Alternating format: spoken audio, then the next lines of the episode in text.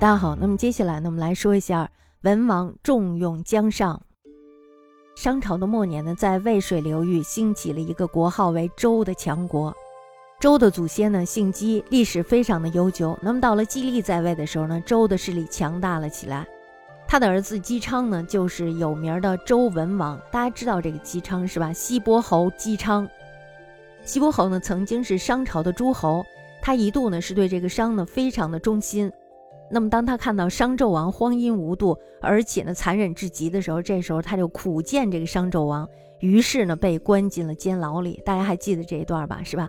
后来呢，《封神榜》里就说了，说这个商纣王呢就把他的儿子给杀了，杀了以后呢做成了肉糜让他吃。那么他为了活下来，为了给他的儿子报仇呢，这时候迫不得已吃了他儿子的肉。与此同时呢，他又让他的大臣。去贿赂这个商纣王，就是给商纣王美女、金钱，是吧？因为他喜欢美女嘛，所以就送了他好多的美女。这样呢，在买通了这个商纣王以后，商纣王呢终于同意放他回家了。那么他呢就回到了他的国家。他回国以后呢，心情是非常愤恨的，于是呢就非常想去讨伐商纣王。可是呢，那个时候并不是时机，时机呢还没有成熟。因为他的祖先做过农师，所以呢，周文王也十分的重视农业，而且呢，他也是待人宽厚，尊敬老人，爱护小孩儿。这一段大家是不是也曾经见过呀？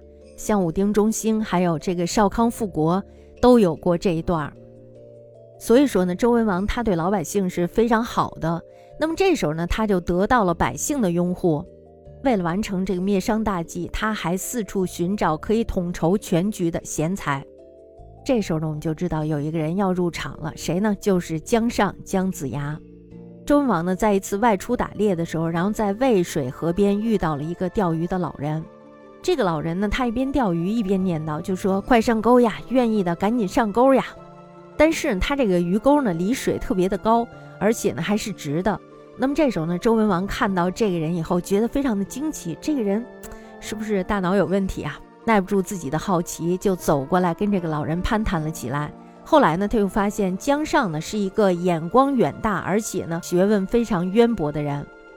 这个人呢是上通天文，下晓地理，对政治、军事还有各种方面都有研究，特别是呢对当时的政治形势分析的是头头是道。他认为呢商朝的天下是不会长久了，应当由贤明的领袖出来推翻他，建立一个新的王朝。这样呢，就能让老百姓过上舒服的日子。大家看一下，是吧？得民心者得天下，还是那句。那么姜尚的这些话呢，是字字句句都说到了文王的心坎上。他本来呢，就是为了推翻商朝而到处寻访贤才的。那么这时候呢，眼前突然出现的这个老者，正是他想要找到的人。于是呢，文王就非常恳切地要求姜尚帮他治理国家。而且呢，还叫手下赶过车子，和姜尚一同上车，回到都城里去。这时候，大家眼前肯定就浮现出了那种手拉着手的情景了，是吧？就像我们看《三国演义》当中，刘备拉着诸葛亮的手，然后两个人一起上车了。姜尚呢，到了文王这里以后呢，先被立为了国师，也就是最大的武官。后来呢，又升到了国相，总管全国政治还有军事。周文王的父亲太公季历在世的时候呢，就非常盼望着有一个姜尚这样的人可以辅助他，所以呢，人们就尊称这个姜尚为太公望。后来呢，人们就干脆把这个望字去掉了，叫姜太公，这就是姜太公的由来。那么姜太公呢，果然是一个栋梁之才，可以说是不负他们的苦苦寻找。他做了周文王的相国以后呢，就帮助周文王整理政治还有军事。对内呢，发展生产，使人民安居乐业。大家看，是不是跟以前那些比较明智的皇帝是一样的，对吧？对外呢，是征服各个部落，开疆拓土，削弱商朝的力量。那么周文王呢，在姜尚的辅佐下，先后打败了犬戎、密须等部落，而且呢，还征服了齐、虞等小国，并且呢，还吞并了从属商朝的崇国，在崇国的地盘上呢，建立了封城。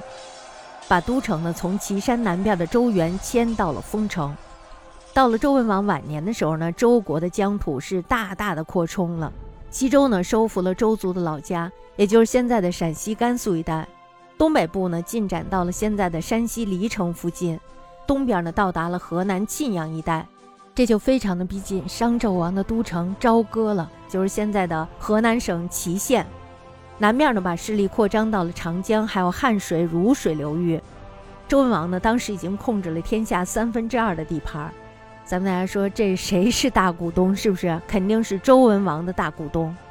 所以说呢，这一切他所做的一切，都为灭商奠定了一个非常好的基础。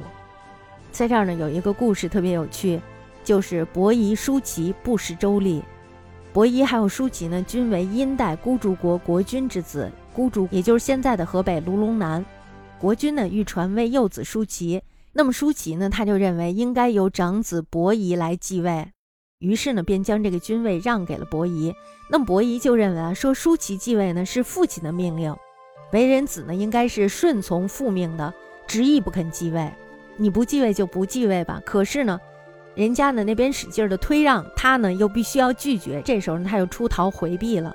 舒淇呢依然不肯继位，也出逃避位。那么这时候呢，国人只得立这个国君的中子为主，也就是立了这个二儿子。伯夷还有舒淇呢，听说这个西伯姬昌他们敬老尊长，然后呢就去投奔他。入周的时候呢，西伯已经死了，武王呢正用车载着西伯的牌位，率师征伐殷纣。他们这时候就拦住了武王，扣马金剑，认为呢父死不葬而大动干戈，这是不孝的行为。周呢为殷之臣，以臣伐君，这是不仁呐！你不仁不孝，这算什么君子呀？因此呢，他们就坚决的反对伐纣。那武王这时候左右随从就蹦出来了，心想你知道什么呀？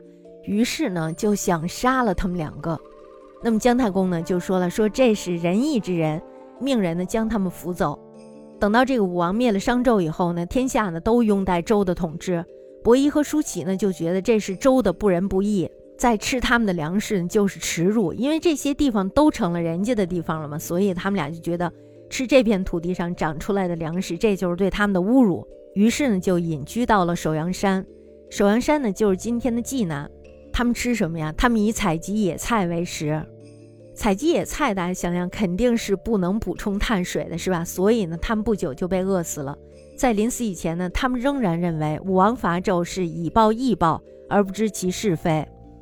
所以呢，他们就只能悲叹自己的命运太衰薄了，不遇神农余下的大道时代，而遭逢这个君臣争夺的乱世，以致呢找不到归宿。